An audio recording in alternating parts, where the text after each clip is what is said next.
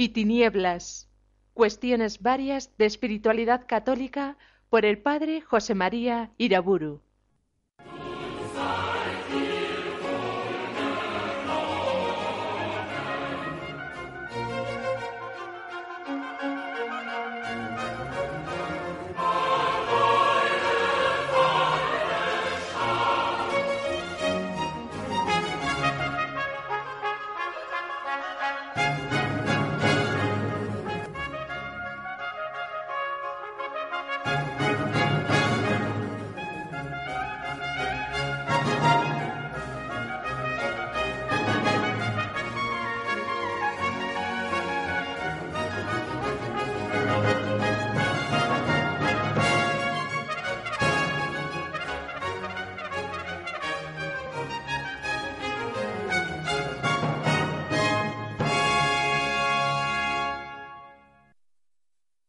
El nombre del Padre, del Hijo y del Espíritu Santo.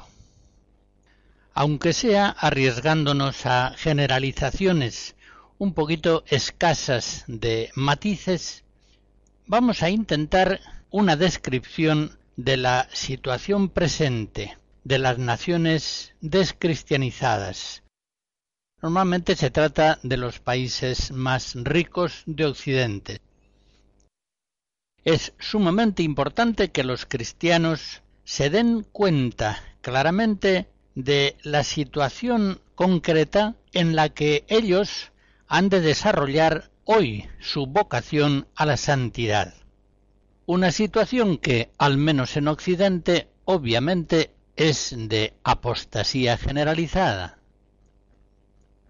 Ya se comprende que el sello de la bestia, la bestia apocalíptica, es decir, el espíritu del mundo, puede ser aceptado en la frente y en la mano por los cristianos descristianizados más o menos.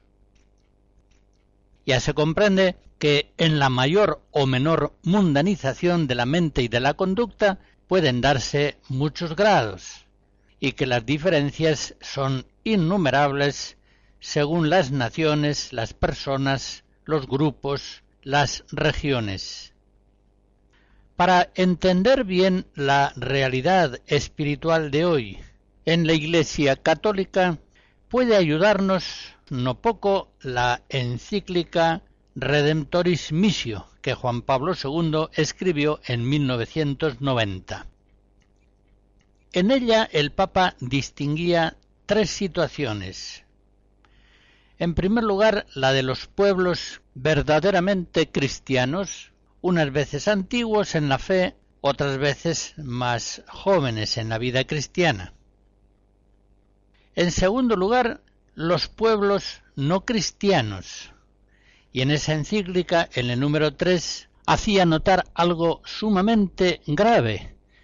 Decía que el número de los que aún no conocen a Cristo ni forman parte de la Iglesia aumenta constantemente.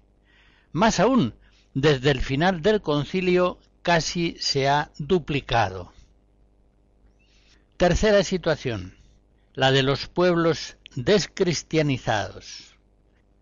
Y dice el Papa que entre la situación primera y segunda se da una intermedia, especialmente en los países de antigua cristiandad, pero a veces también en las iglesias más jóvenes, donde grupos enteros de bautizados han perdido el sentido vivo de la fe o incluso no se reconocen ya como miembros de la Iglesia y llevan una existencia alejada de Cristo y de su Evangelio.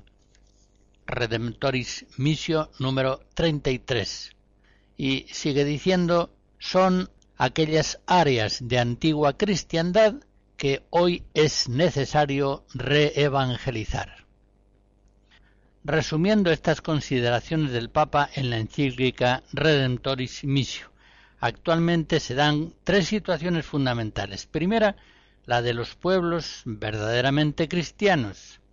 Segunda, la de los pueblos no cristianos todavía. Y en tercer lugar, la de los pueblos descristianizados, es decir, mundanizados, paganizados. Junto a estas tres situaciones descritas por el Papa Juan Pablo II con toda claridad y sinceridad, afirma él una gran esperanza. Dios está preparando una gran primavera cristiana, de la que ya se vislumbra su comienzo.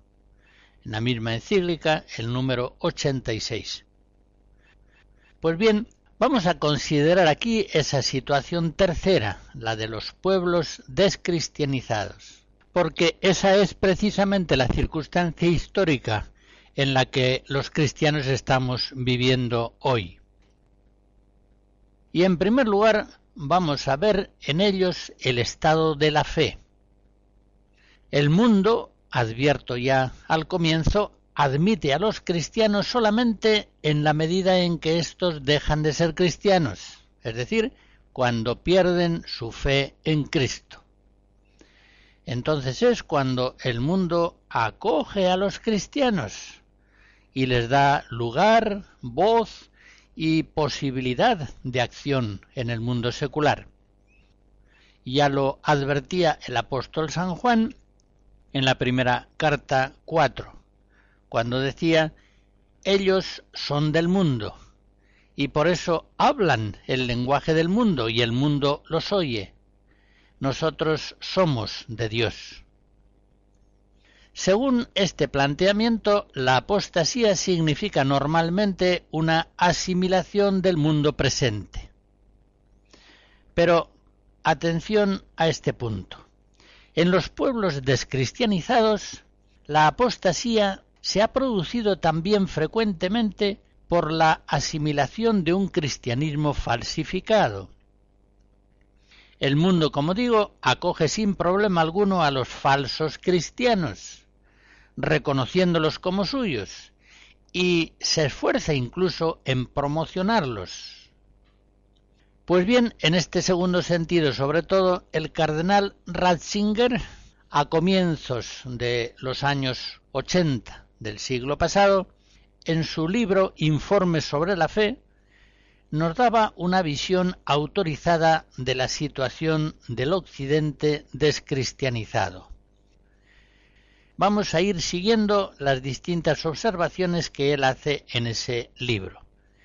En primer lugar, habla de las malas teologías y dice así, gran parte de la teología parece haber olvidado que el sujeto que hace teología no es el estudioso individual, sino la comunidad católica en su conjunto, la Iglesia entera. De este olvido del trabajo teológico como servicio eclesial, se sigue un pluralismo teológico que en realidad es con frecuencia puro subjetivismo individualismo que tiene poco que ver con los fundamentos de la tradición común y que causa grave daño, desconcertando al pueblo de Dios. Sigue diciendo Ratzinger, en esta visión subjetiva de la teología, el dogma es considerado con frecuencia como una jaula intolerable, como un atentado a la libertad del investigador. Son observaciones que el cardenal Ratzinger hace mirando la situación de la Iglesia y describiéndola al natural. Esta abundancia de errores y de falsificaciones de la fe repercute inevitablemente en la catequesis y produce un gran desconcierto y confusión en el pueblo cristiano. Por eso se hace necesario, sigue diciendo el cardenal, reconocer que algunos catecismos y muchos catequistas ya no enseñan la fe católica en la armonía de su conjunto, sino sólo algunos aspectos del cristianismo que ellos consideran más cercanos a la sensibilidad contemporánea. En segundo lugar, el cardenal Ratzinger hace notar que se ha producido una ruptura con la tradición eclesial al darse esa mundanización del cristianismo. Dice así, Después del concilio se produjo una situación teológica nueva. En primer lugar, se formó la opinión de que la tradición teológica existente hasta entonces no resultaba ya aceptable y que por tanto era necesario buscar, a partir de la escritura y de los signos de los tiempos, orientaciones teológicas y espirituales totalmente nuevas. En segundo lugar, la idea de apertura al mundo y de comprometerse con el mundo se transformó frecuentemente en una fe ingenua en las ciencias, una fe que acogió las ciencias humanas como un nuevo evangelio, sin querer reconocer sus limitaciones y sus propios problemas. La psicología, la sociología y la interpretación marxista de la historia fueron entonces consideradas como científicamente garantizadas y por tanto como instancias indiscutibles del pensamiento cristiano. En tercer lugar, hace notar el cardenal Ratzinger cómo la crítica de la tradición por parte de la exégesis evangélica moderna, especialmente de Rudolf Bultmann y de su escuela, se convirtió en una instancia teológica inconmovible que obstruyó el camino a las formas hasta entonces válidas de la teología alentando de este modo otras nuevas construcciones. Una tercera observación que en el informe sobre la fe hace el cardenal Ratzinger es la siguiente. Se da una proliferación de las herejías. De esa situación anteriormente descrita se sigue necesariamente un confuso periodo en el que todo tipo de desviación herética parece agolparse a las puertas de la auténtica fe católica. Y a continuación va señalando el cardenal varios ejemplos fundamentales como la negación práctica del pecado original y de sus consecuencias, una visión cristológica de corte arriano, en la que la divinidad de Jesucristo queda entre paréntesis. Señala también el eclipse de la teología y de la devoción de la Virgen María, la deformación del misterio de la Iglesia, la negación del demonio, la devaluación de la redención, el silenciamiento, el olvido de la vida eterna, y una vez descritos estos errores más graves, fundamentales, sigue diciendo el cardenal que las herejías no las encontramos hoy día casi nunca de una forma clara. Y no porque no existan, sino porque no quieren aparecer como tales. Diariamente admiro la habilidad de los teólogos que logran sostener exactamente lo contrario de lo que con toda claridad está escrito en claros documentos del magisterio.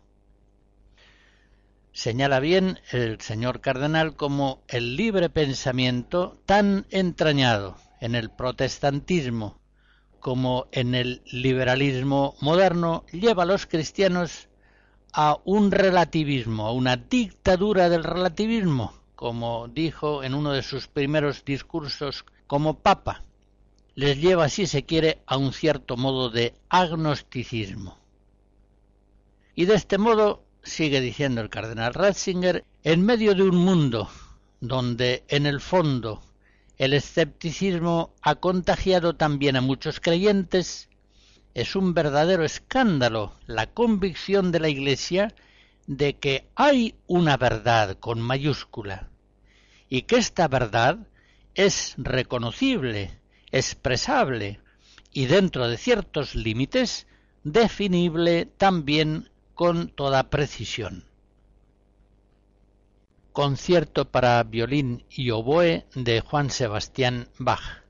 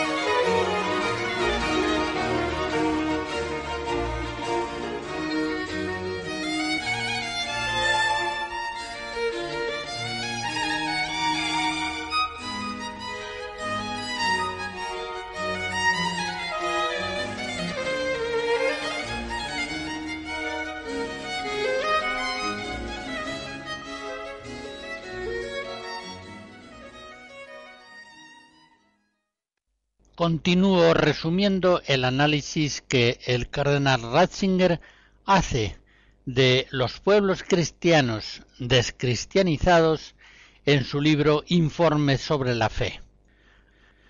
En él alude también a las nuevas teologías morales. A juicio del cardenal, el liberalismo económico encuentra en el plano moral su exacta correspondencia en el permisivismo. En consecuencia, se hace difícil, cuando no imposible, presentar la moral de la Iglesia como razonable. Se halla ésta demasiado distante de lo que consideran obvio y normal la mayoría de las personas, condicionadas por una cultura hegemónica, a la cual han terminado por amoldarse como autorizados valedores, incluso no pocos moralistas que se dicen católicos.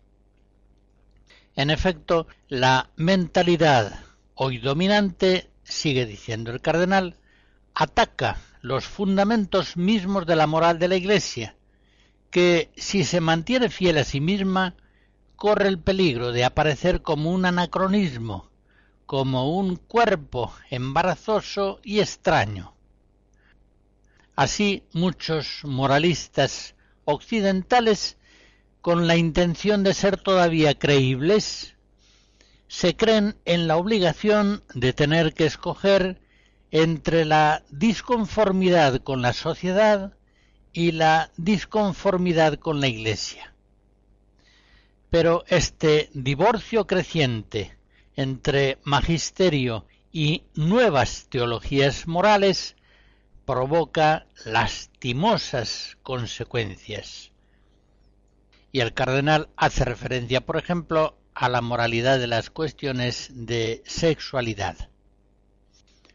Por lo que a la moral social se refiere, enseñan en contra de la doctrina social de la Iglesia aquellos teólogos se refiere el cardenal sobre todo a los teólogos de la liberación que de alguna manera han hecho propia la opción fundamental marxista.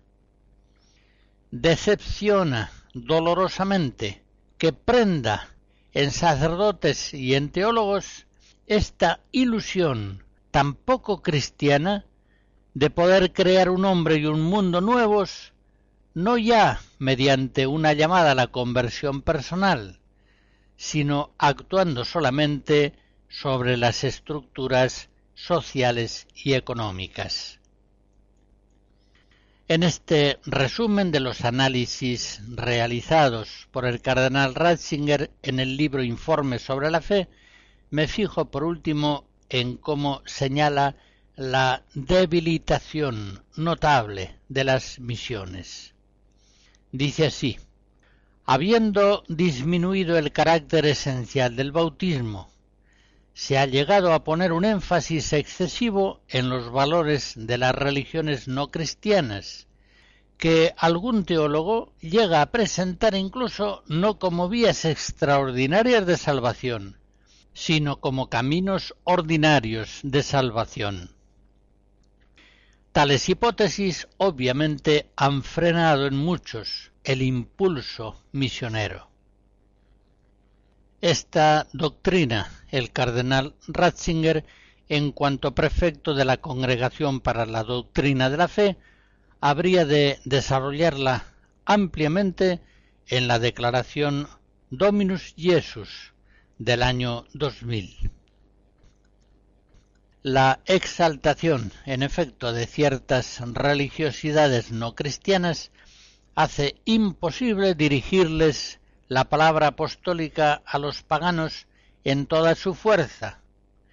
No podemos ya decir como San Pablo, vosotros como antes nosotros estabais muertos en vuestros pecados, viviendo según el mundo, sujetos al demonio y a las inclinaciones del hombre carnal pero el amor misericordioso de Dios os dio vida por Cristo. Por gracia habéis sido salvados. He resumido el texto paulino de el comienzo de Éfesos 2. Esta visión del apóstol para aquellos cristianos actuales enamorados del mundo que incluyen en su entusiasta amistad con el mundo una valoración exaltada de las religiones no cristianas o de algunas de ellas resulta escandalosa e inadmisible. Así las cosas, dice el cardenal Ratzinger, los cristianos son de nuevo minoría, más que en ninguna otra época desde finales de la antigüedad. Esto que dice el cardenal puede ser traducido con otras palabras. El ateísmo o el agnosticismo, el esoterismo, las sectas y las religiones no cristianas están creciendo en el mundo durante estos decenios mucho más que el cristianismo auténtico. Pero volvamos al diagnóstico primero del cual partíamos. La apostasía por mundanización se ha producido ante todo en países ricos de muy antigua afiliación cristiana. La mayor parte de las herejías modernas o de las desviaciones de la fe católica han nacido en el occidente antes cristiano. Y así, de las mismas naciones desde donde antiguamente y hasta hace poco se irradiaba al mundo la fe y las costumbres cristianas, hace ya algunos decenios más bien se vienen difundiendo hacia toda la humanidad la duda, el niquilismo y la degradación moral. La dependencia también cultural de los países pobres respecto a los países ricos es muy grande.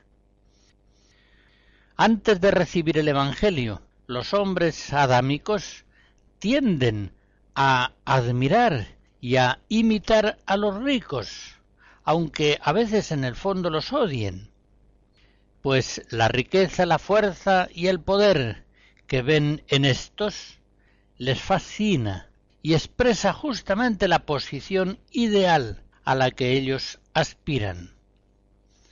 Eso explica que todos los vicios actuales de Occidente, la soberbia, la avaricia materialista, el desprecio de la autoridad, el permisivismo, la lujuria generalizada, la irreligiosidad y todos los demás males causen estragos de fascinación y de imitación en los pueblos pobres subdesarrollados.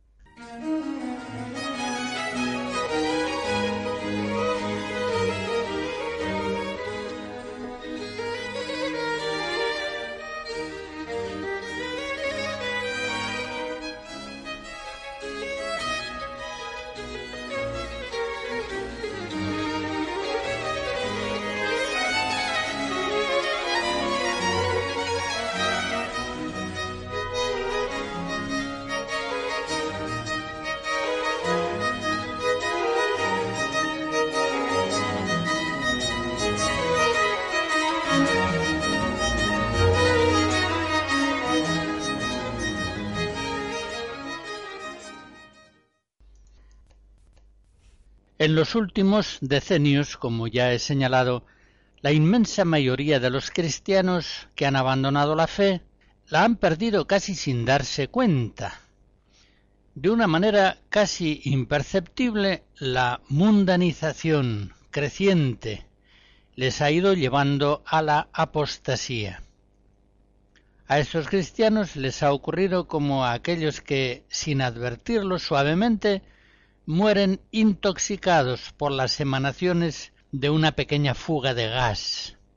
Se mueren suavemente sin advertirlo.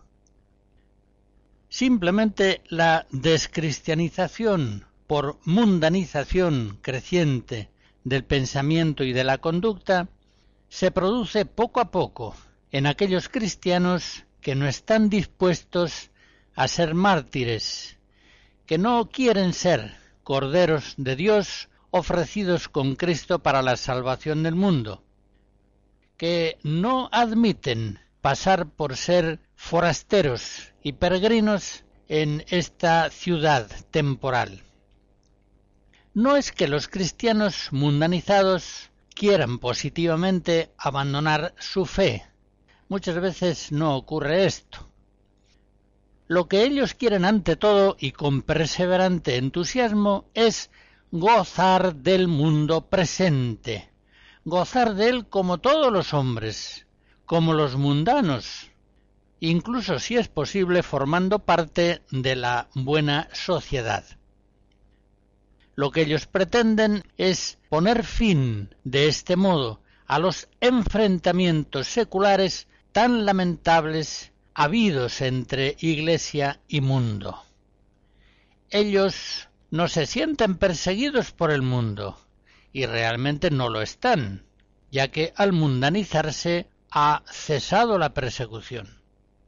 Pero ellos no se avergüenzan de esto, sino que más bien se avergüenzan de aquellos tiempos en que la Iglesia estaba en conflicto con el mundo, más aún de aquellas épocas en que Así dicen, la Iglesia perseguía al mundo, se enfrentaba con él cruelmente, denunciando implacablemente sus errores y sus pecados.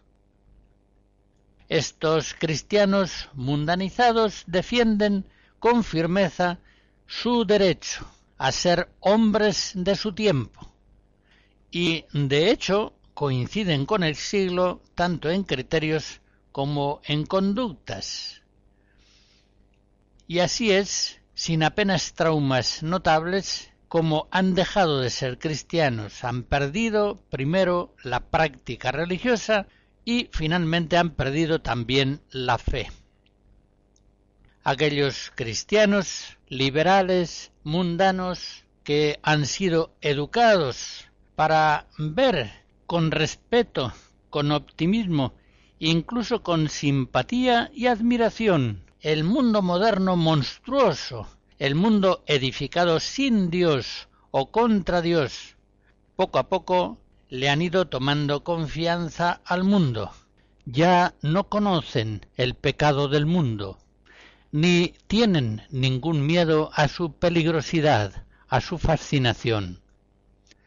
Se han ido haciendo cada vez más amigos del mundo y más enemigos de Dios, por emplear la expresión del apóstol Santiago en el capítulo 4 de su carta. Amigos del mundo y enemigos de Dios. El cardenal Ratzinger, en el libro Informe sobre la Fe, hace notar cómo muchos católicos en estos años se han abierto sin filtros ni frenos al mundo y a su cultura, al tiempo que se interrogaban sobre las bases mismas del depositum fidei, del depósito de la fe, que para muchos habían dejado de ser bases claras. De estos cristianos, añado yo, recordando las palabras del apóstol, habría que decir que no supieron guardar la fe en una conciencia pura. Primera Timoteo 3. Son cristianos que están cebados en el mundo presente. La apostasía se ha ido produciendo entre los cristianos de los países ricos no sólo por complicidad con el mundo malo, sino también, y quizá aún más, por la avidez insaciable del mundo presente, es decir, por el apetito desordenado de los bienes terrestres. Estos cristianos han perdido el gusto por el maná del desierto, es decir, por la austeridad tradicional de la vida cristiana fiel, y han querido volverse a Egipto, han querido cebarse sin límites de sus melones, puerros, cebollas y ajos, que tanto echaban en falta en el desierto. Libro de los números 11. Dicho lo mismo en otras palabras, el cristiano moderno, que admite ser marcado con el sello de la bestia y que no quiere saber nada del signo de la cruz, defiende su derecho, empleo una frase de San Pablo, defiende su derecho a disfrutar de este mundo presente. 1 Corintios 7. Disfrutar de él todo lo posible, en cuanto su salud y su dinero se lo permitan. Es duro reconocer que esta avidez de los bienes del mundo visible se aprecia incluso no pocas veces en cristianos practicantes y a su estilo piadosos. Son cristianos que se atracan del mundo visible. Nunca les faltan motivos para ello, motivos de salud, de conocimientos, de intereses económicos o sociales o lo que sea. El caso es que sin darse cuenta de tal modo se meten en el mundo que se van vaciando de Dios. Es cuestión de recordar aquella enseñanza de San Juan de la Cruz en el libro tercero de la subida, 16, donde dice que cuanto más se gozare el alma en otra cosa que en Dios, tanto menos fuertemente se empleará su gozo en Dios. Es esta una frase puramente evangélica, de altísima sabiduría espiritual, que merece la pena la escuchemos de nuevo. Cuanto más se gozare el alma en otra cosa que en Dios, tanto menos fuertemente se empleará su gozo en Dios. Efectivamente, es así como la mundanización de los cristianos en sus formas extremas les lleva simplemente a la apostasía. Cuando he dicho hace un momento que estos cristianos quieren disfrutar del mundo, conviene notar claramente que quienes viven el Evangelio disfrutan del mundo. Vivir el Evangelio es una bienaventuranza, es una alegría e incluso los cristianos fieles verdaderamente evangélicos son mucho más felices que los mundanos. El mismo Cristo lo asegura cuando dice, si esto aprendéis, seréis felices si lo practicáis. Juan 13. Lo que sucede es que la alegría cristiana es muy diferente de la alegría de los hijos del siglo es indeciblemente más alta, serena y permanente. Aquella frase de San Pablo en Filipenses 4:4, alegraos, alegraos siempre en el Señor. Si nuestro Señor Jesucristo pasó su vida en el mundo haciendo el bien, como se dice en el libro de los Hechos 10, se ve que estos pseudo cristianos están en el mundo para pasarlo bien. Ellos no pasan por el mundo haciendo el bien como Jesucristo, sino que se dedican simplemente a pasarlo bien, o por lo menos lo mejor que pueden. Unos se dedican a sus trabajos, negocios, diversiones, otros frecuentan con gran afición los viajes, los deportes, los espectáculos, a otro le da por aprender idiomas o por acrecentar indefinidamente la curiosidad en lecturas, en exploraciones del mundo presente, Todas estas cosas consideradas una a una son sanas, son buenas. Es la cantidad de consumo del mundo lo que va cegando los ojos del alma y lo que va incapacitándole más y más para contemplar a Dios y gozar de su bondad, de su hermosura. Como dice San Pablo en Romanos 1, dan culto a la criatura en vez de dar culto al Creador, que es bendito por los siglos. Vemos a veces cristianos de edad muy avanzada y en ocasiones piadosos de misa diaria, que, sin embargo, dedican horas a la lectura de los periódicos locales y nacionales a los informativos de la televisión o a otras series más o menos artísticas o frívolas e inconvenientes en ocasiones. No les queda tiempo para leer la Sagrada Escritura u otros libros buenos, que tanto podrían ayudarles en su vida espiritual. Y de este modo esos cristianos de edad avanzada están mal viviendo se acercan a la muerte olvidados del mundo futuro y permaneciendo con una adicción morbosa al mundo presente. La muerte, si Dios no lo impide, les va a resultar muy dura. En fin, estos cristianos mundanizados, sean ya de edad adulta avanzada, o jóvenes o adolescentes, no viven ya como peregrinos, con la mirada puesta en lo alto, Colosenses 3. Viven como gente, por decirlo con palabras de San Pablo en Filipenses 3, que no piensa más que en las cosas de la tierra.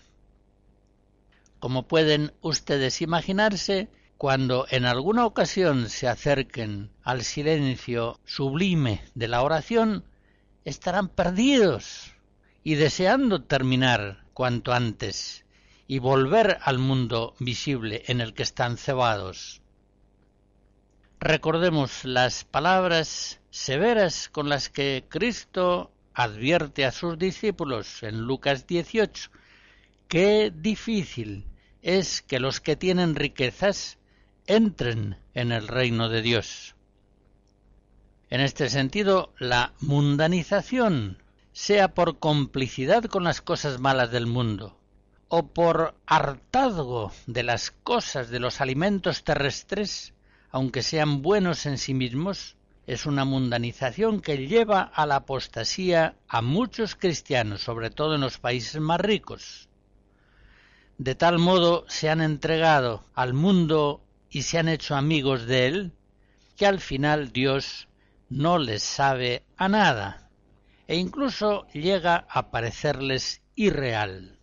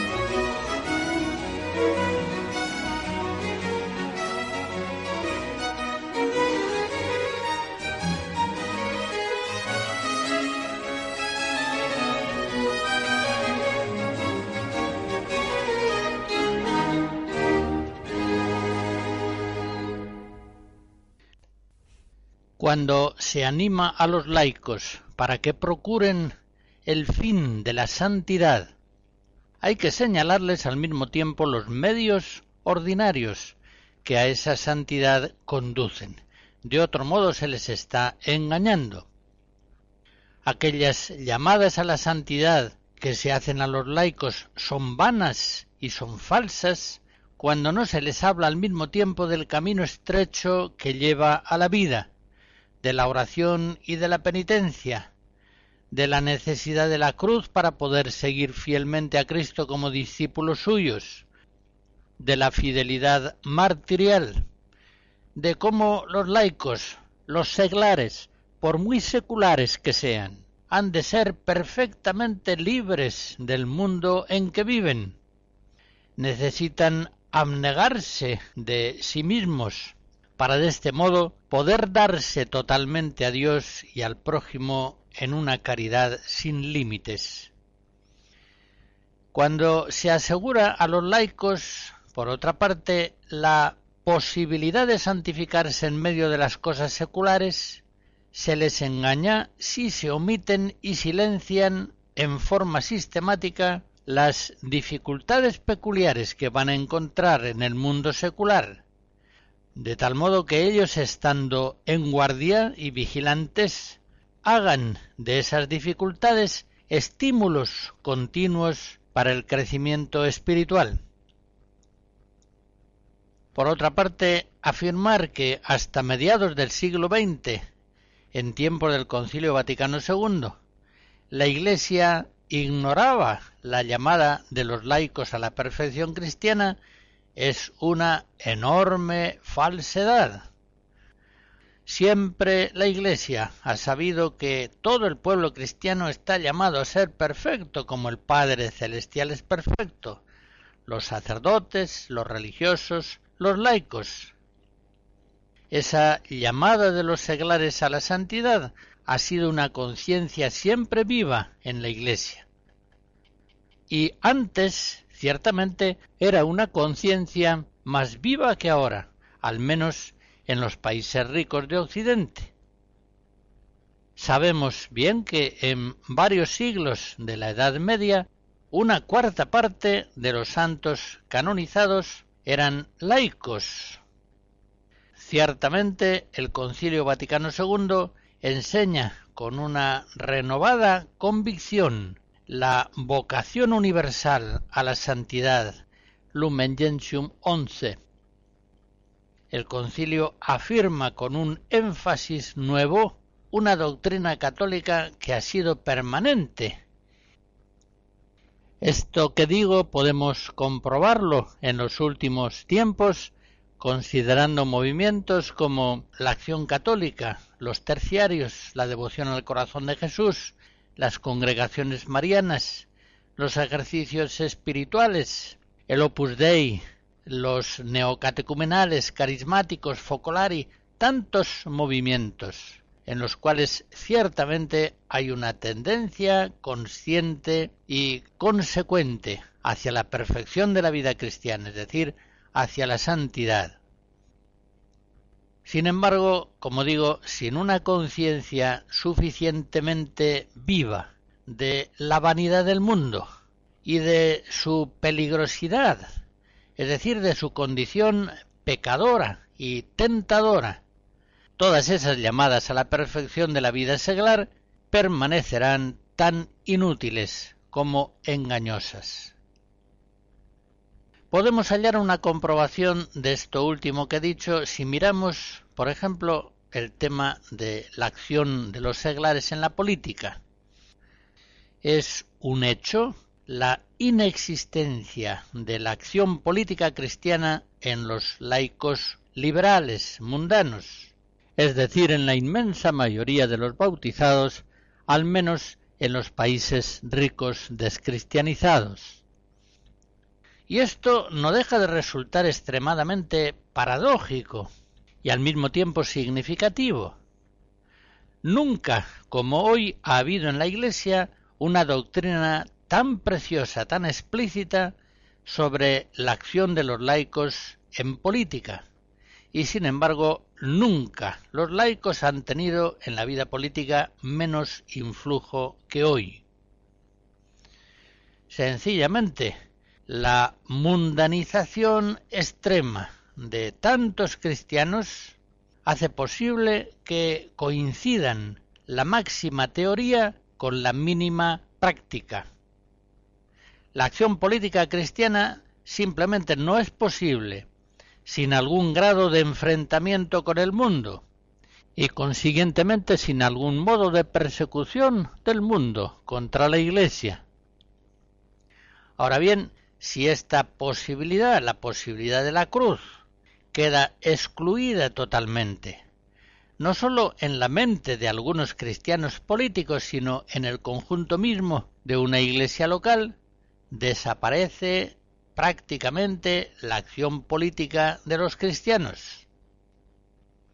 Y es esta una situación relativamente generalizada. Llevamos medio siglo elaborando la teología de las realidades temporales, hablando del ineludible compromiso político de los laicos, llamando a estos a impregnar de evangelio todas las realidades del mundo secular.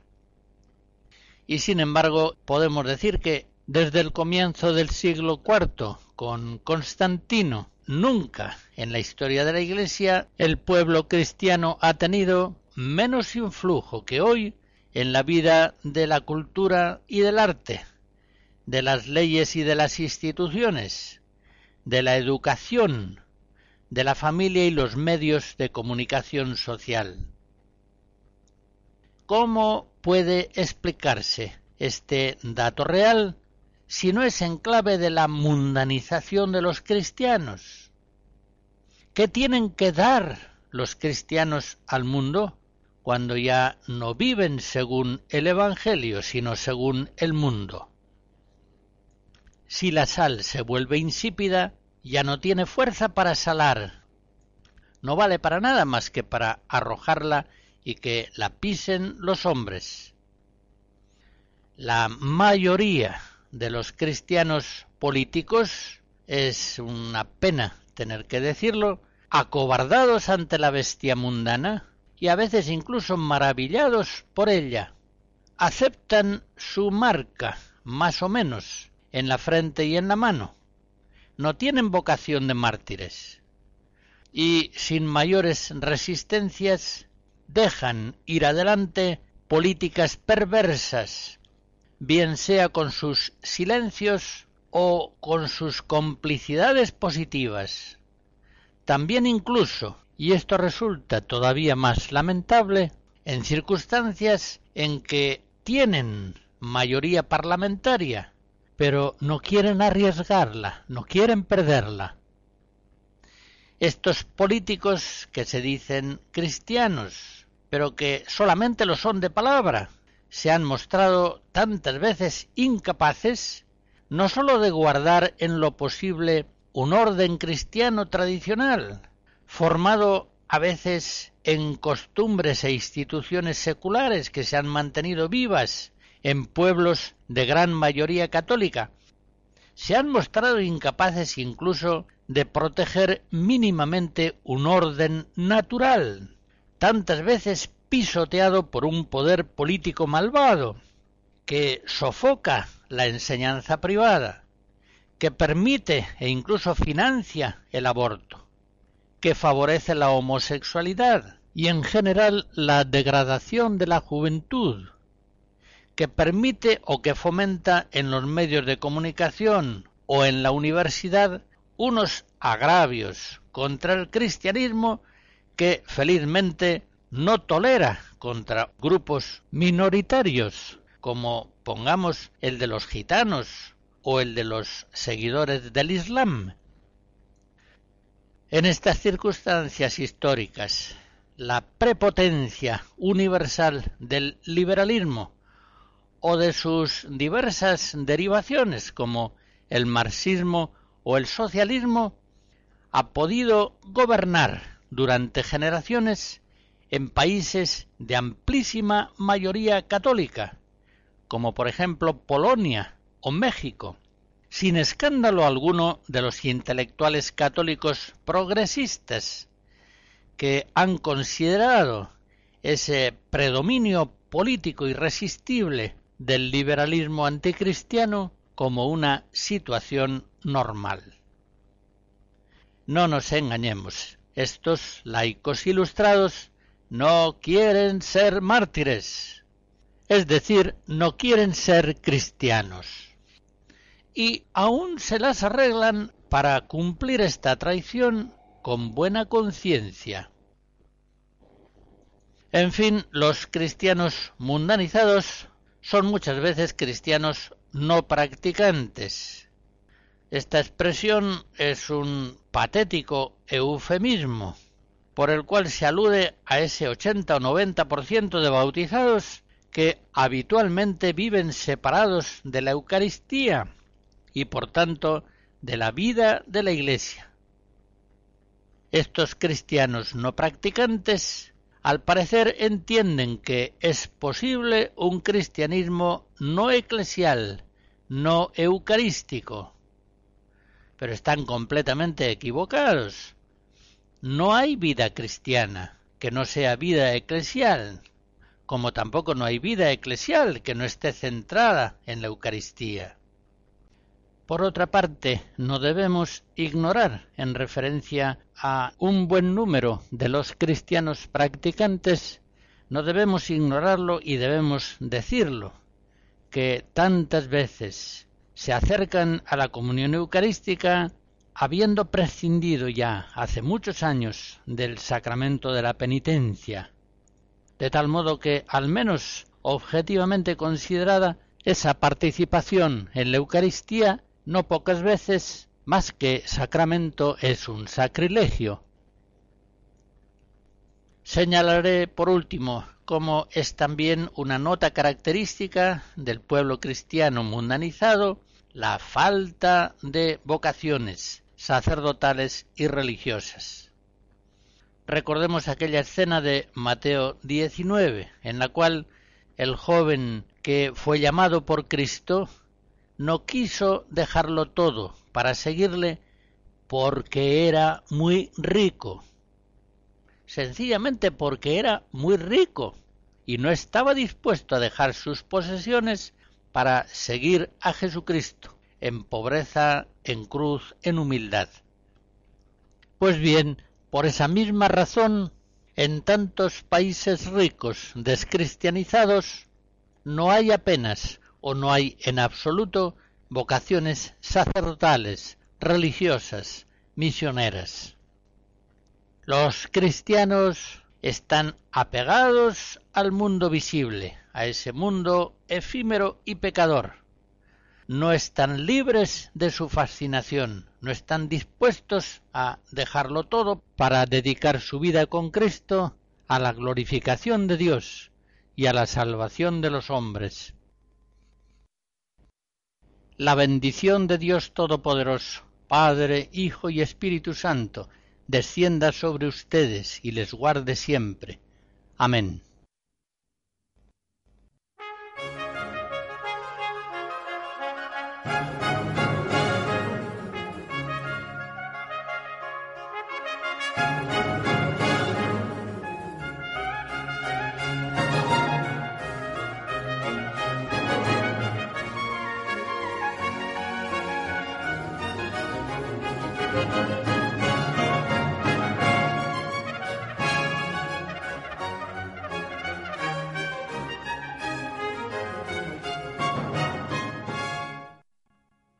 Hemos escuchado Luz y Tinieblas, cuestiones varias de espiritualidad católica por el padre José María Iraburu.